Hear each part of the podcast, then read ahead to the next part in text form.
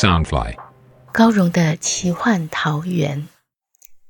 武侠小说是华人独有的乌托邦世界，满足每个人的热血侠义、冒险乐趣、愉远大梦想。高荣的奇幻桃源是一个以高荣武侠小说连载加上一点点创作解说的单元，周一到周四每天晚上十点陪你仗剑江湖，快意恩仇。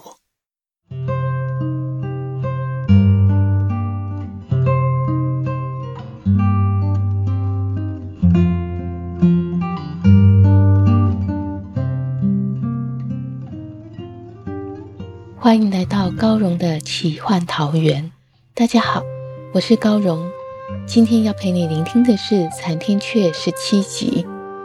武侠小说中常常有各大门派汇集的场景，有时是为了抢夺武林盟主，有时是为了抢夺宝物。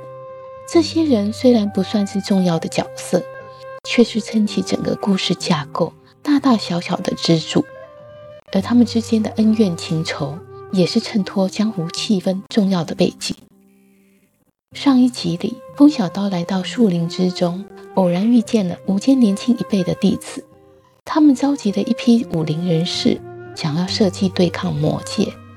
这些武林人士有阴阳双仙、长江帮主雷海、错日山庄弟子和庄主武尚墨，还有青衣空社的吕道姑和广陵帮弟子。他们各有本事，却一起奉无间武侠岳冰华为领袖。岳冰华带领群侠抓了一批小狐狸，放在箱子里作为诱饵，想要引诱魔界狐王出来，再合群侠之力一举杀了狐王，好破坏魔界的消息来源。但是岳冰华一离开后，各帮派的人自己就先吵了起来，他们放小狐狸的箱子也接连发生怪事，两名无间弟子暴毙，而长江帮主雷海武功高强，打开箱盖的时候虽然没有死去，却发狂地逃走。这箱子究竟是怎么回事呢？原本躲在树上观看的风小刀仗义出言，却意外认出熟人，那个可怜的小师妹真的是小蝴蝶吗？他们多年不见，各自又有了什么故事？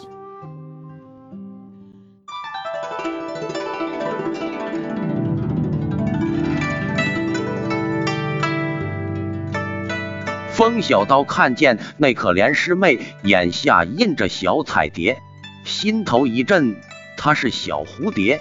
但见女子眉目清秀，依稀有当年冷无私的模样，只是更加柔弱。本以为再度重逢，小蝴蝶依然会是笑靥如春风、歌声嘹亮飞舞的蝴蝶，谁知景况全然不同。风小刀心中既激动又纳闷，以君伯父在无间的地位，小蝴蝶为何会受人欺侮？他还记得我吗？我若和他相认，那凶爸爸的师姐不知又会说什么？顿觉得此刻实非相认的好时机，只得放开了他。众人见脏小子竟敢得罪公子风，都把目光注视过来。公子风怒道：哪个门派的，还不出来管教这小子吗？他以为风小刀是跟随师门来参加聚会的低层弟子，不愿自降身份与他计较，而是责骂他师父。群豪面面相觑，见无人敢出来认领这小子，尽垂手不语。风小刀道：我是你师叔，谁会来管教我？公子风长剑刷得出鞘，呼斥道：你敢占我便宜，当真不知死活！正想教训这狂妄小子，却听武上莫大喊一声：宫女侠！原来杨仙童纠缠不休，虽被错日山庄弟子拉挡住，仍隔空骂道：贼眼厮，你再瞧仙美人，我剜了你双眼！武尚墨看了看殷仙子那副丑怪的尊容，不由得打了一阵哆嗦，捂着胸口冤枉道：你家仙子俺是万万不敢想的，要想俺也想。他目光瞟向小蝴蝶，坏笑道：那小美人，要是俺能抱抱她，亲亲她，这一掌才不算冤枉。风小刀见小蝴蝶受欺侮，又听这污言秽语，怒火陡生，气呼呼的走过去。武尚莫见他来势汹汹，喝道：“臭小子，得罪了无间还不够，又想做什么？”杨仙童喝道：“难道你这小子也想来抢我家仙子？”风小刀见杨仙童夹缠不清，灵机一动，指着武尚莫对杨仙童道：“在下绝不敢瞧仙子前辈一眼，这贼眼思是坏人，我替你教训他。”错日山庄弟子闻言，赶紧维护住受伤的庄主武尚莫。杨仙童对风小刀笑道：“谅你也不敢动仙美人脑筋，但贼眼思瞧的是我家仙子，你为何这么火大？难道他也瞧上你的小媳妇？”忽又摇头道：“不可能，不可能，我阴仙子乃是绝世大美人，贼眼思看见她之后，怎还瞧得上别人？你小媳妇是谁？让我品看品看。”风小刀一怔，心想小蝴蝶只是儿时玩伴，怎能说是小媳妇？见她虽是憔悴瑟缩，却楚楚动人，一时不禁脸红。公子风冷冷说道：“小师妹，你可真本事，一下子就惹得几个男子为你争风吃醋。”小蝴蝶吓得急摇头道：“师姐，我不认识他们，真的，真的。”风小刀闻言心下迥然，莫非他真把我忘了？只觉得自己满心与他叙旧，实是一头热。未想到多年不见，自己形貌改变不少，小蝴蝶当然不认识他。杨仙童左张右望，忽指着公子风哈哈大笑：“原来你就是这小兄弟的媳妇儿！”公子风跺脚喝道：“你胡扯什么？”他实在不明白杨仙童这糊涂鬼怎能在江湖上扬名立万。杨仙童疑惑道：“我猜错了吗？可龙配龙，凤配凤，耗子的儿子会打洞，你这凶婆娘和脏小子最般配，像我这么威武不凡，自然就配上倾城绝色的仙美人。”风小刀哈哈笑道：“是啊，媳妇儿，咱们三个月前在情人湖畔私下拜堂入洞房，怎么你转眼就不认我了？”公子风几欲气炸，骂道：“你这又脏又臭的混小子，敢在风言风语，瞧我不割了你舌头！”风小刀笑道：“你从前说我黑炭头的模样最最威武，怎么现在就嫌我又脏又臭啊？难不成你红杏出墙，看上了白脸小子？”他见公子风一剑刺来，身子一溜，即滑入树丛里，从另一头钻了出来。公子风气急，刷刷刷的连刺出十数剑，一记快过一记。众人心想这小子一定会被刺成马蜂窝，却见他上滚下溜，借着树林空隙避来闪去，口里还不断呼喝：“我千里迢迢而来，就是要上无间拜见邢岛主，你再这么凶巴巴，小心我休了你！”公子风怒道：“今日不讨回毁誉之耻，我便不姓公。”风小刀笑道：“咱们成了亲，你自然不再姓公，要随我姓。”众人见公子风剑法精妙，却招招落空，心想若不是情人耍花枪，脏小子怎可能躲得过无间剑法？又听他大喇喇的说要拜见邢无任，更觉得他真是上岛去提亲。杨仙同乐的拍掌哈哈大笑：“小兄弟，这就是你不对了，小俩口子斗斗气难免，可绝不能提休书。难怪小媳妇生气，像我时时刻刻都把仙美人捧在手掌心。”公子风屡次不中，瞥见众人全似笑非笑望着自己，直是羞愤难当，恨不能将这臭小子碎尸万段。但他毕竟师出名门，心中越怒，反而沉静下来，不再一味猛追。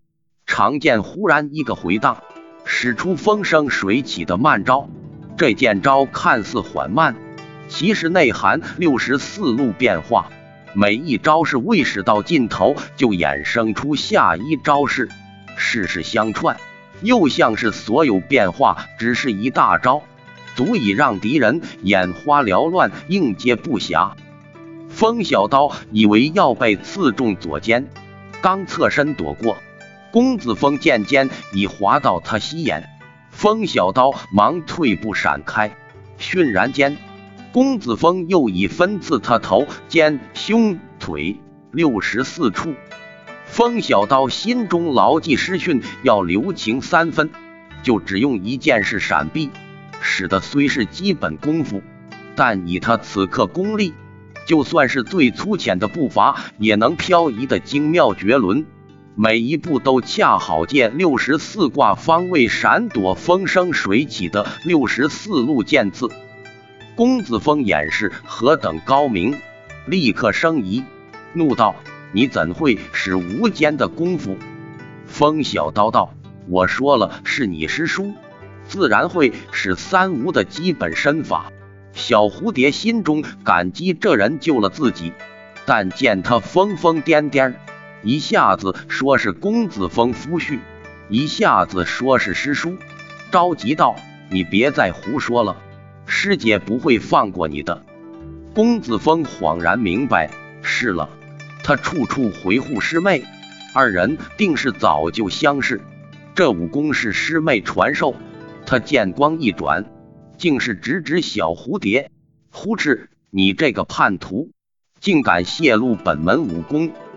小蝴蝶想不到师姐忽然杀向自己，急得拔剑抵挡，却因手腕受制悬金丝，长剑只出鞘一半，眼见紫光剑尖已逼近面门，风小刀又扑身过来，他吓得闭起眼睛，左掌用力将风小刀推离剑圈外，免得他遭殃。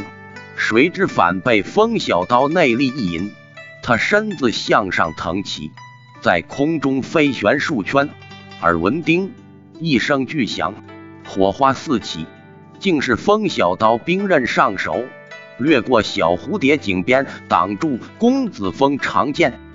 风小刀生怕刀气伤及小蝴蝶，将他随手一带抛向空中，刷刷刷快攻数刀逼退公子风，左手正好接住空中落下的小蝴蝶，他将人安然放下，喝道：别打了，我来开箱子。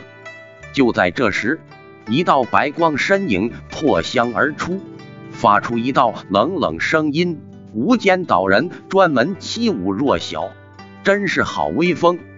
公子风见这人暗中杀了两名无间弟子，绝对是狠辣邪魔，立刻飞身追刺白衣人。他恼怒万分，这一剑实是毕十年功之精华，直如一道紫光划过，众人打从心底佩服无间剑法，当真名不虚传，都高声喝彩。嘶！一霎眼，公子风的剑尖已抵在白衣人胸前，眼看就要穿胸而过，白衣人却不闪不避，只缓缓抬头，露出一抹既得意又诡异的浅浅微笑，冷锐的双瞳射出金光，宛如一道细针般倏然刺入公子风眼底。公子风惊呼：大师兄！他硬生生的收剑，但刺剑力道极强，他往后翻身数回旋才卸去冲力，却仍被剑劲反错的几乎要呕出血来。只见那人明明是个白衣少年，为何一瞬间却化成他心心念念的大师兄？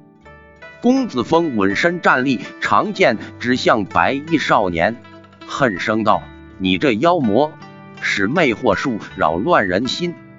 白衣人身影轻轻飘上树梢，仙影灵巧的宛若纸片，他头下脚上的倒挂在树枝。朝公子风嘻嘻一笑，我不过是帮你见到了你的心。这少年不过十五六岁，身形瘦小，肤白胜雪，一张极为小巧的瓜子脸，五官细致，唇红齿白，明明是个男儿身，眉目间却有一丝狐媚味。如此粉嫩嫩的娘娃儿，竟耍得人心惶惶。